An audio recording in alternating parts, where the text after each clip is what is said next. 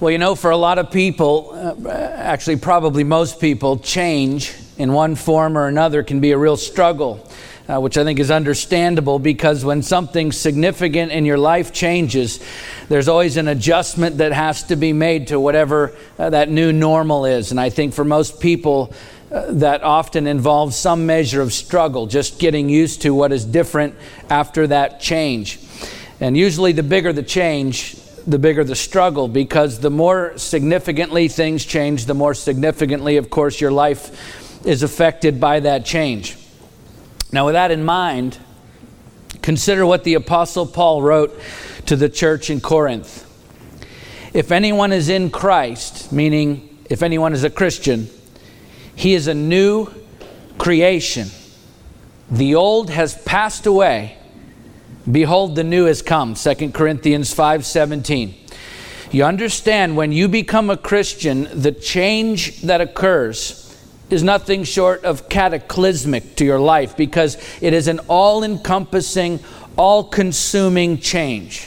It affects every single area of your life without exception. In fact, the single most profound and radical change that anyone could ever possibly experience on this earth is to receive an entirely new life in Christ. Which, again, according to Paul, is what happens when you become a Christian. You're not just believing in something new, you're actually becoming something new. Which means your life that previously existed dies away as you become a new man or a new woman in Him. And so it's not just a part of your life that changes when you come to Christ. No, Everything changes when you come to Christ. Everything. Paul said the old has passed away, the old is deceased. Behold, the new has come. And yet, there's this ongoing struggle that so many of us wrestle with in embracing that change, that new life, because we don't always want to completely let go of the old life. We're eager for Jesus to add some great new stuff into our lives, but not always so eager to let go of all of the old stuff in our lives. And what you end up with is Christians who are not fully committed to either life. Believers in Jesus Christ who are trying to live between two worlds, between two kingdoms between two lives. But Paul didn't say if anyone is in Christ, he has some new options. No, he said, if anyone is in Christ, he is a new creation. You see, the real struggle is not that God didn't do enough in you when you came to Christ to meet all of your needs.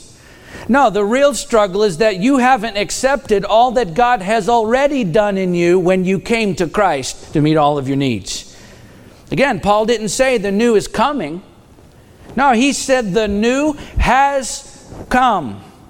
You have a new spirit which means you have a new source of supply. You also have a new destiny. You have a new purpose. You have a new promise. You have a new family. You have a new passion. You have a new joy. You have a new peace. You have a new love. You have a new hope. You have a new life because you are now a new creation. Amen which means all of those things are already yours. They're already inside of you. It's not that uh, something is missing and you need to figure out how to get it from God. Now, He's already given you everything that you need to successfully navigate this life in the very center of His will. But listen, you cannot walk into something new without walking out of something else. And so, if you're going to fully embrace the new, you have to let go of the old because the old has passed away. The new has come. You cannot hold on to life in one hand and death in the other and expect there to be no conflict between the two. But when you learn to let go of the old life and fully embrace the new life that has already been given to you, everything changes. This is why Paul also said, Put off your old self. This was written to Christians. Put off your old self, which belongs to your former manner of life and is corrupt through deceitful desires, and be renewed in the spirit of your minds, and put on the new self, created after the likeness of God in true righteousness and holiness. Ephesians 4 22 through 24. This is the difference between Christians who fully walk in the new life that has been given to them and those who are still clinging to the old life, even while trying to embrace the new, which shows up in nearly every aspect of their lives. As we'll see in our study today, for those who are still holding on to their old life, things like sacrificial love and submissive obedience and even earnest prayer, those are all exceptional pursuits in their lives. They are the exception to the rule. But for those who fully embrace their new life in Christ, sacrificial love and submissive obedience and earnest prayer, those things are normal. You understand? They're common. They're actually a matter of course in the daily lives of those who have accepted all that God has given them to the point that those traits become familiar hallmarks in the lives of people who have been made completely new. And to be sure, there could be no bigger change in a person's life. And so we sometimes struggle with that change because we haven't fully accepted the new that has already come in us. So we hold on to the dead weight of our old life in one hand and the hope of a new life with the other, and then we struggle with the conflict between the two.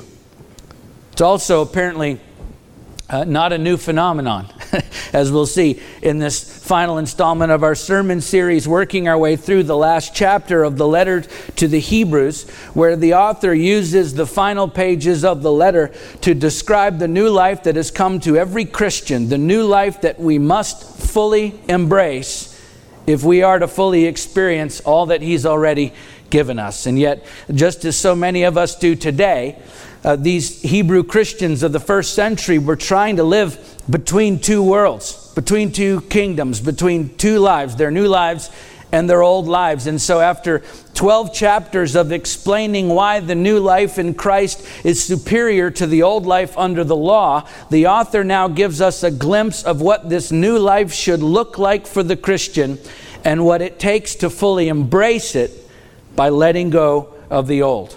So let's jump back into the letter and we'll do a little uh, self examination as we go. And hopefully, we'll learn a little more about what God has already done in our lives and how we can fully embrace all of that. Okay? So let's read it together. Hebrews chapter 13, we'll begin with the first 16 verses. Let brotherly love continue. Do not neglect to show hospitality to strangers, for thereby some have entertained angels unawares. Remember those who were in prison, as though in prison with them, and those who are mistreated, since you also are in the body. Let marriage be held in honor among all, and let the marriage bed be undefiled, for God will judge the sexually immoral and adulterous. Keep your life free from love of money and be content with what you have, for he has said, I will never leave you nor forsake you. So we can confidently say, The Lord is my helper. I will not fear. What can man do to me? Remember, your leaders, those who spoke to you the word of God. Consider the outcome of their way of life and imitate their faith. Jesus Christ is the same yesterday, today, and forever. Do not be led away by diverse and strange teachings, for it is good for the heart to be strengthened by grace, not by foods which have not benefited those devoted to them. We have an altar from which those who serve the tent have no right to eat. For the bodies of those animals whose blood is brought into the holy places by the high priest as a sacrifice for sin are burned outside the camp. So Jesus also suffered outside the gate in order to sanctify the people through his own blood. Therefore, let us go to him outside the camp and bear the reproach he endured. For here we have no lasting city but we seek the city that is to come. Through him, then, let us continually offer up a sacrifice of praise that is the fruit of lips that acknowledge his name. Do not neglect to do good and to share what you have, for such sacrifices are pleasing to God.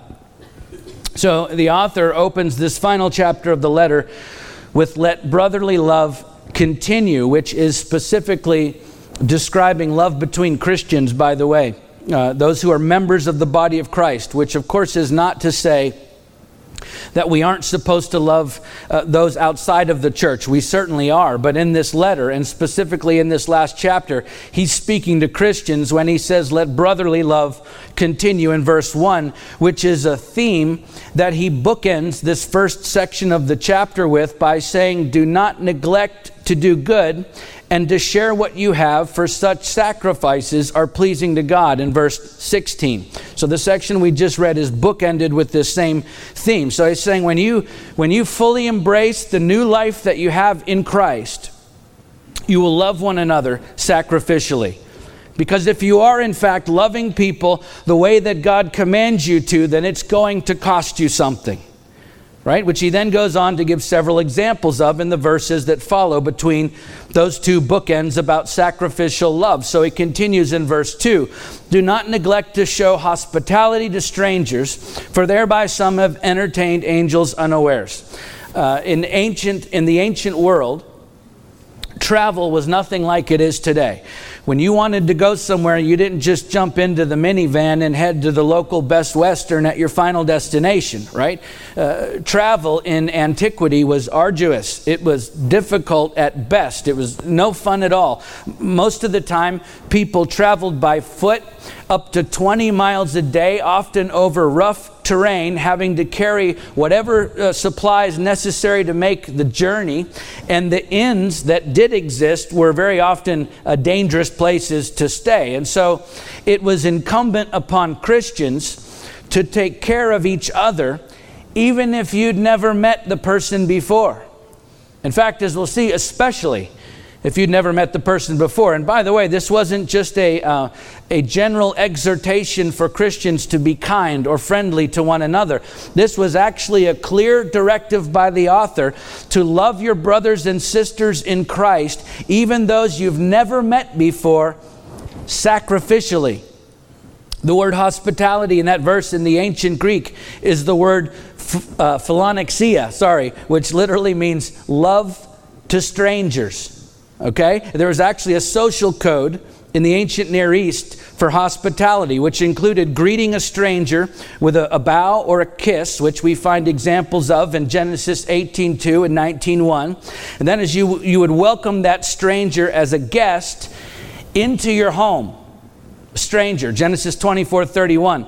Then there was an invitation to rest Genesis 18:4 and Judges 4:19. Then an opportunity to wash. Remember, they traveled usually by foot on dirt paths. So by the time you were ready to stop for the night, you would usually need to clean up. Genesis 18:4, Genesis 19:2, Genesis 24:32. Then you provided food and drink to your new guests. Judges 4:19 and 19:5.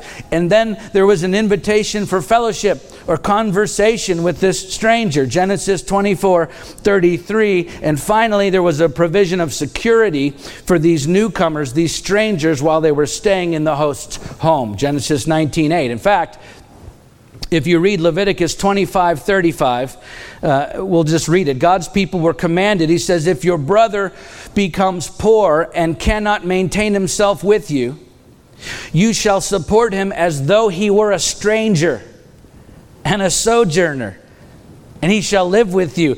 In other words, if your friend, your buddy, your pal, is going through a really hard time, you should increase the level of love and support that you usually show your good friend by treating him as though he were a stranger. What does that tell you about the way God's people are to treat those they've just met? You see, hospitality in the ancient world uh, it meant something entirely different than it does in our culture today. Hospitality for these early Christians meant opening your home, sharing your time and food and goods generously and graciously. In other words, uh, it cost them something. And listen,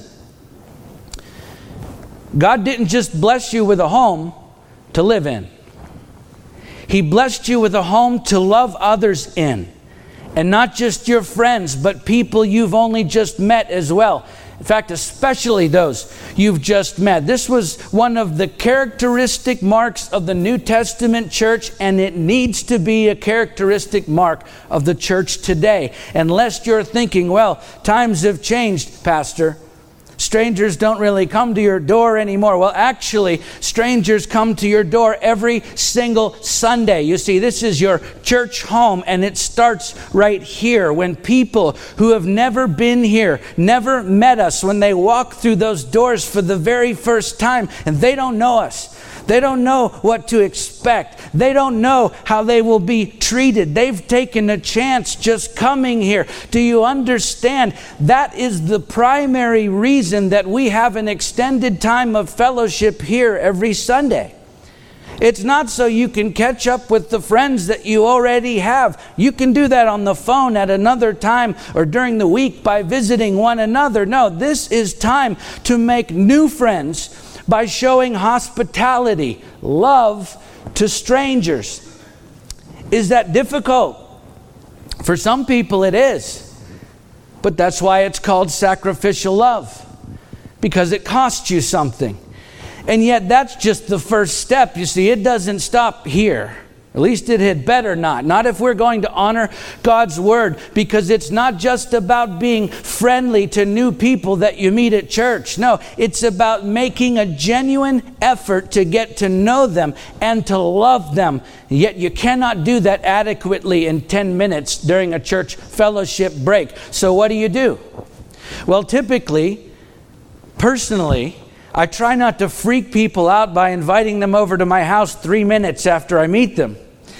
But if they come back to the church one or two more times, you'd better believe we're inviting them to our house or out to coffee or out to dinner or some other way to try and spend time with them outside of this building where we can have meaningful conversation and invest our time and our food and our resources with them generously and graciously. Now, I'll be honest that's getting harder and harder for us to do consistently at this church as we continue to grow. But look, that's where you come in.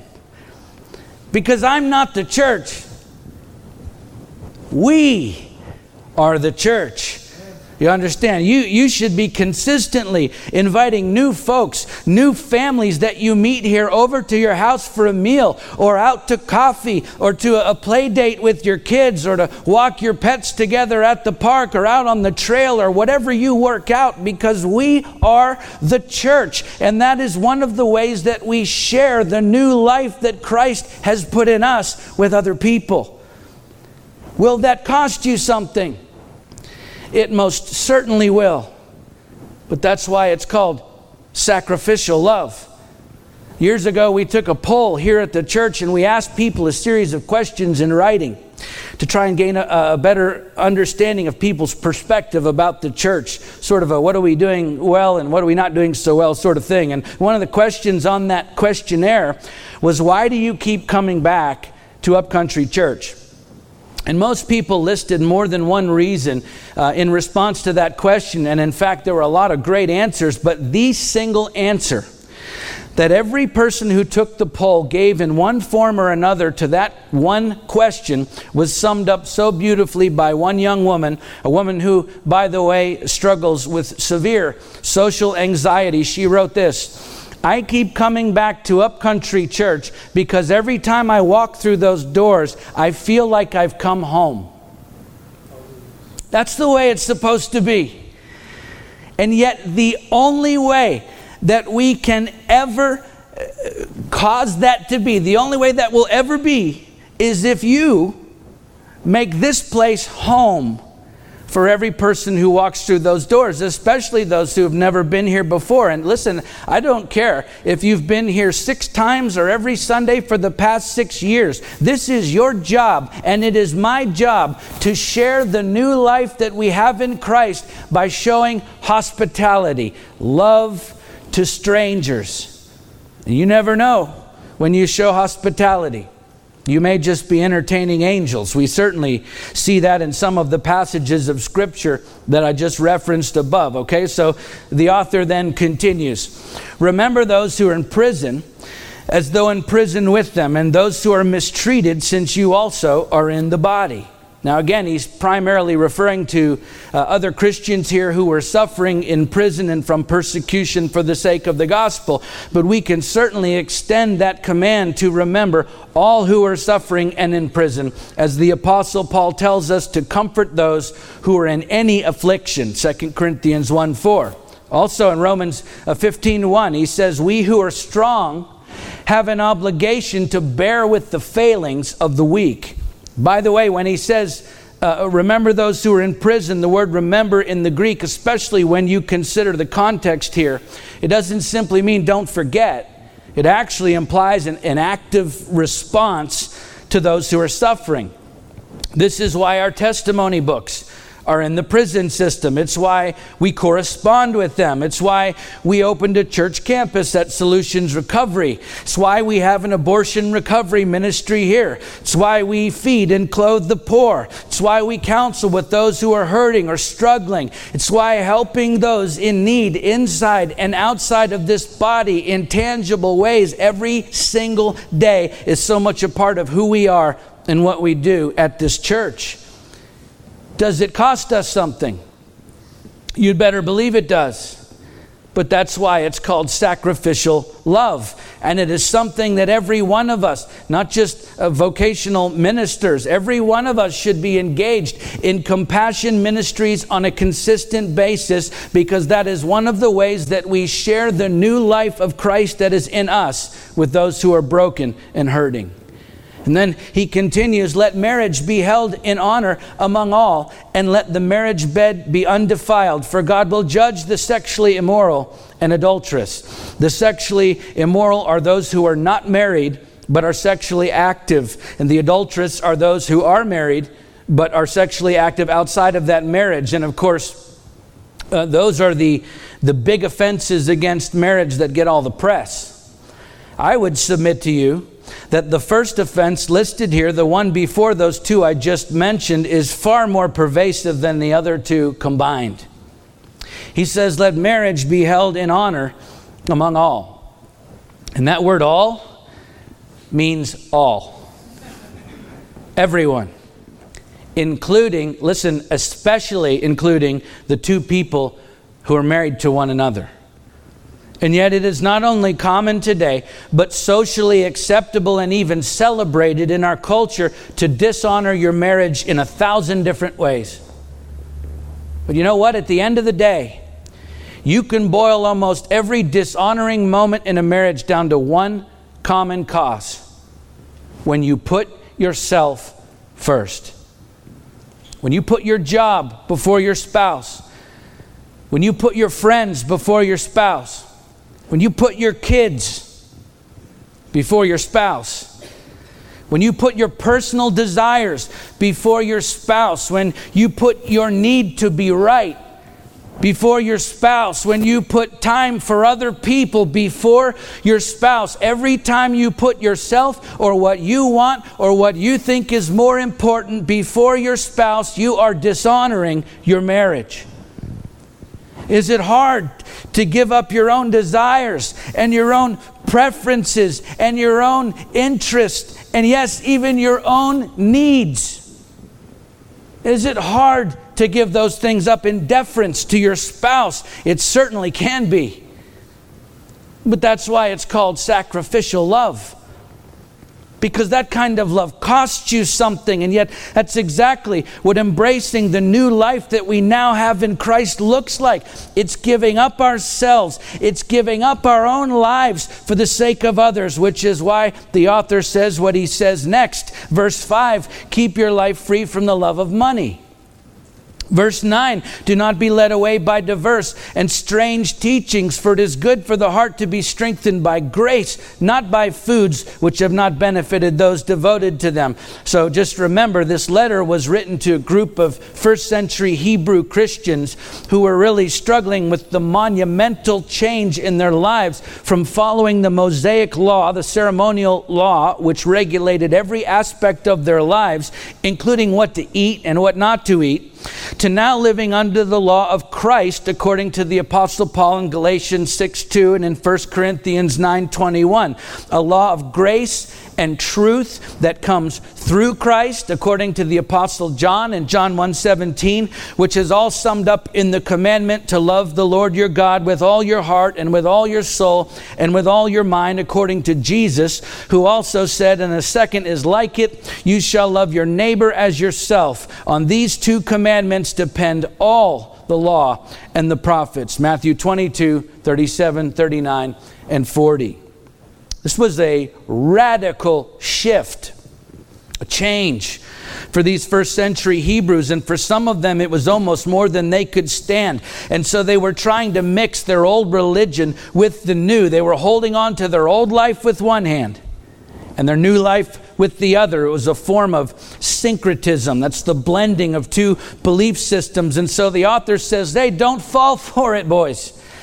Don't go back to the way of this world where people chase after money and all kinds of strange teachings. For through the grace of Christ, you have everything that you need for this life and the next. That's why he goes on to say, We have an altar from which those who serve the tent have no right to eat, for the bodies of those animals whose blood is brought into the holy places by the high priest as a sacrifice for sin are burned outside the camp. So Jesus also suffered outside the gate in order to sanctify the people through his own blood. Therefore, let us go to him outside the camp and bear the reproach he endured. For there we have no, here we have no lasting city, but we seek the city that is to come. Listen, Jesus went to the place where the sacrificial animals were taken. It's a reference to Calvary outside the gate of Jerusalem. And so the author says, Don't run to this world, run to Jesus. Outside the gate, you go to where He is. It's a metaphor for leaving behind your old life, for leaving behind the ways of this world and the love of this world and the approval of this world, and fully embracing the new life that you now have in Christ, which means being willing to sacrifice your own life, just as Jesus did, sharing in His reproach and suffering if need be to love others the way that He loves us. Will that cost you something? Yes. It will cost you your life. That's why it's called sacrificial love. Let's continue. Verse 17. Obey your leaders and submit to them, for they're keeping watch over your souls as those who will have to give an account. Let them do this with joy and not with groaning, for that would be of no advantage to you. Now, when he talks about obeying your leaders and submitting to them, he's talking about the same leaders he mentioned in verse 7. Remember your leaders, those who spoke to you the word of God. Consider the outcome of their way of life and imitate their faith. So, uh, the leaders that he says we're to obey and submit to are those who teach us the Word of God. Uh, primarily, at least in this context, he's referring to pastors.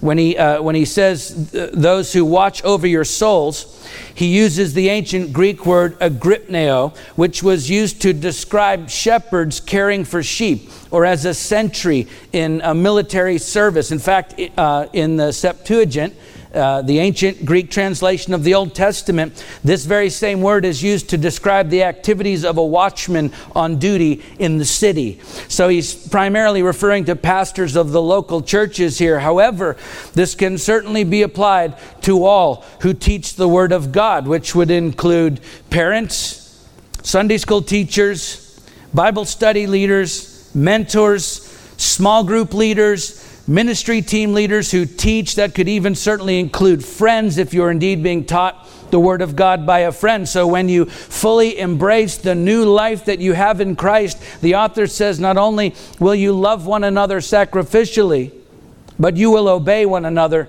submissively.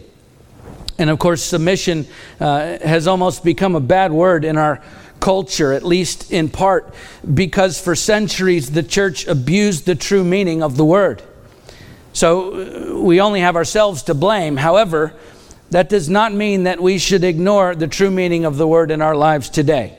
Okay, when the author tells us to obey your leaders and submit to them, that statement is inseparably linked to the teaching of the Word of God.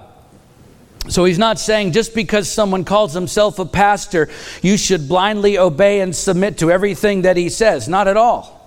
In fact, uh, that's how cults get started. Now, he's saying to obey and submit to the teaching of leadership and leadership of the one who faithfully teaches the Word of God as it has been given to us, unaltered. And also to the one whose own life reflects that very teaching. And look, when, we're, when you uh, are fully embracing and walking in the new life that Christ has given you, submitting your life to sound biblical teaching actually comes very naturally. And so, if you are resisting sound biblical instruction for your life, maybe you're uh, struggling in a relationship or with a circumstance you're facing, then yes, it is good to seek counsel from someone who will tell you what the Word says before they will tell you what their opinion is. But listen, if they lay bare God's Word on the matter before you, as they should, and you're still unwilling to do what is right, you're still unwilling to obey and submit to the Word of God and the counsel that is based on that Word, that is often a clear indicator that you're holding on to your former manner of life, which is corrupt through deceitful desires, which, by the way, is a really great way to invite uh, conflict into your own life because you cannot hold on to life with one hand and death with the other and expect there to be no conflict between the two. You're inviting disaster into your own life when you refuse to obey and submit to the Word of God and the counsel that brings it. By the way, uh, this is just as strong a word to those who teach as it is to those who are being taught, because he says, You who are teaching will have to give an account. In other words, those who teach the Word of God, those who lead Bible studies or mentor other people or raise children or lead a class or teach in a ministry, certainly pastors. All of those leaders who are teaching the Word of God are going to be held accountable by God for every single thing that we teach. Which is why James, the brother of Jesus, wrote, Not many of you should become teachers, my brothers for you know that we who teach will be judged with greater strictness. James 3 1. In fact, Jesus himself said, I tell you, on the day of judgment, people will give an account for every careless word they speak. Matthew 12 36. That is why I prepare these sermons with fear and trembling. Every word has to matter. Do you understand how important it is? Listen, if you're in a position of leadership within the body of Christ where you're teaching others, do you understand how critical it is for them and for you? That you're teaching God's word and not people's opinions about God's word. And if you're not able to do that, then you should not be a teacher. For you know that we who teach will be judged with greater strictness. It's what's best for you not to teach if you can't teach the Word of God. Of course, uh, listen, no one is 100% correct about everything. We all know that, right? We're all flawed human beings, and there are certainly areas of doctrine that are uh, disputed by capable, well meaning pastors and scholars and teachers who are men and women of integrity. Of course, I'm simply saying, as ministry leaders in the body of Christ, we are not called to teach cultural concepts or popular philosophy or motivational speeches or political positions or personal agendas. No, if you are a leader in the body of Christ in a teaching position, your mandate, which is clearly laid out, by the way, throughout the New Testament, is to teach the Word of God. And for everyone else, including those who teach, we all, every one of us, are commanded to submit our lives to that word, to that truth. When you're fully embracing the new life that you have in Christ, submitting your life to His word is actually a joy. It isn't always easy, but it is a life full of joy. Let's finish the letter then, verse 18 to the end. Pray for us, for we are sure that we have a clear conscience, desiring to act honorably in all things. I urge you the more earnestly to do this in order that I may be restored to you the sooner. Now may the God of peace, who brought again from the dead our Lord Jesus, the great shepherd of the sheep, by the blood of the eternal covenant, equip you with every good thing that you may do his will, working in us that which is pleasuring, pleasuring in his sight, through Jesus Christ, to whom be glory forever and ever. Amen.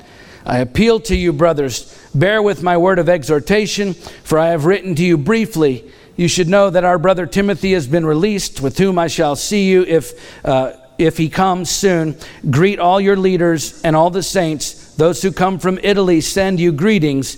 Grace be with all of you.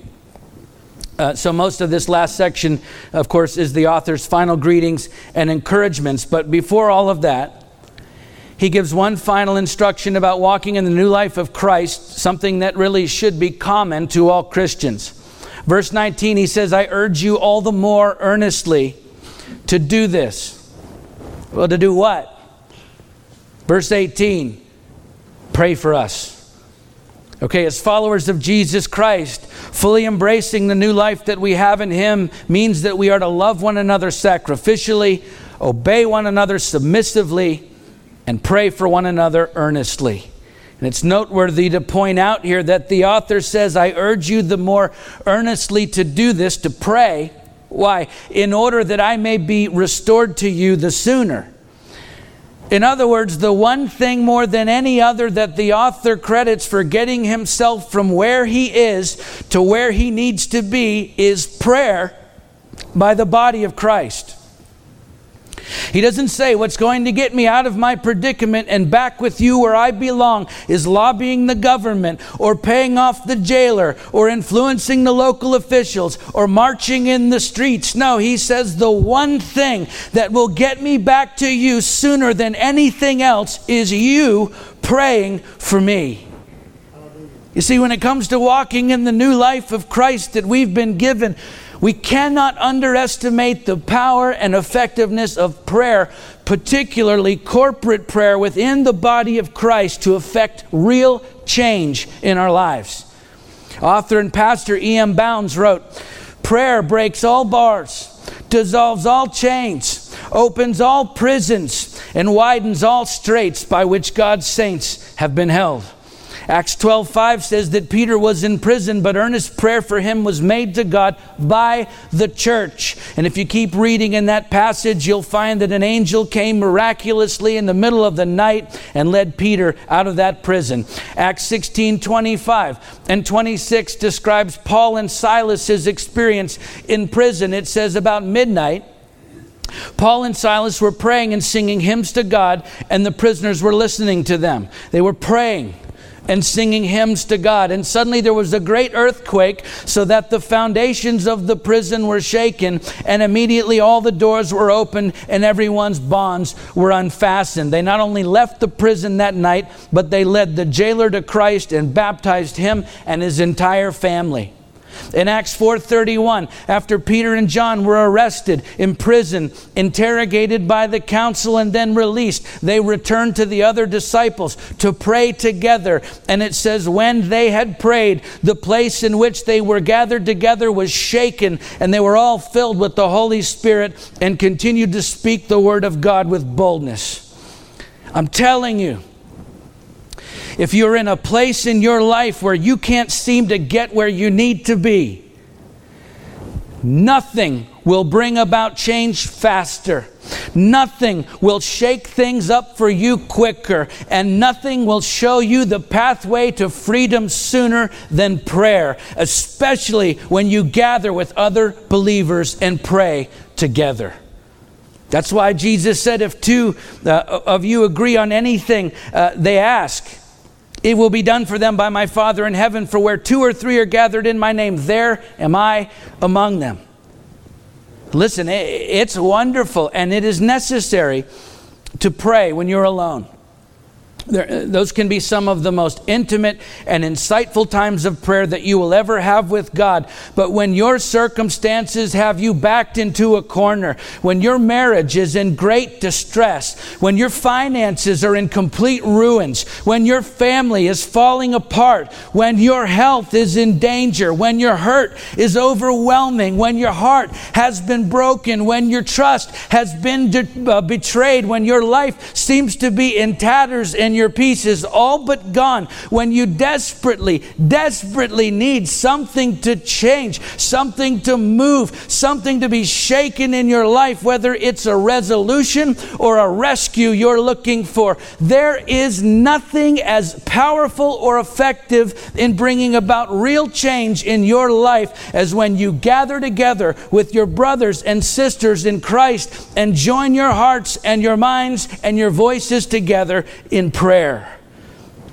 There's a profound power and spiritual significance when we gather together and pray with other believers. That's when you'll see things happen. And likewise, listen, no matter how smart or ambitious or resourceful you are, there will be circumstances and situations in your life at times that you will not be able to change without prayer. Counselor and author Craig Lounsbrough once said, Brilliance without prayer is like a car with four flat tires. It might be a truly fine vehicle, but it isn't going anywhere. It is vitally important that as believers we pray for and with one another earnestly. And you will find the more that you embrace the new life that you have in Christ and let go of the old, the more praying for and with others will become the highlight of your days because that is a natural extension of who you are when you belong to Christ. Okay, if you're a Christian, everything that you need to successfully navigate this life in the very center of God's will has already been given to you because the Spirit of Christ has been given to you. Yes, he has good gifts to give you throughout your life, of course, but you have everything that you need for today because the Spirit of the living God lives inside of you. Honestly, what else could you possibly need? See, it's, it's not a matter of getting more from God as much as it is embracing what He's already provided for you. But if you're going to fully embrace that new life that is yours, then you have to let go of the old one. Remember, the old has passed away. It's dead. The new has come. But as long as you insist on holding on to life with one hand while still clinging on to death with the other, you're going to continue to experience unresolved turmoil and conflict in your life. Take it to the bank. And so, if that is you, if you're struggling with the old deceased life of your past, why don't you let that go? Drop the dead weight of this world. Accept the new that has come, and then watch every single thing in your life change. Let's pray.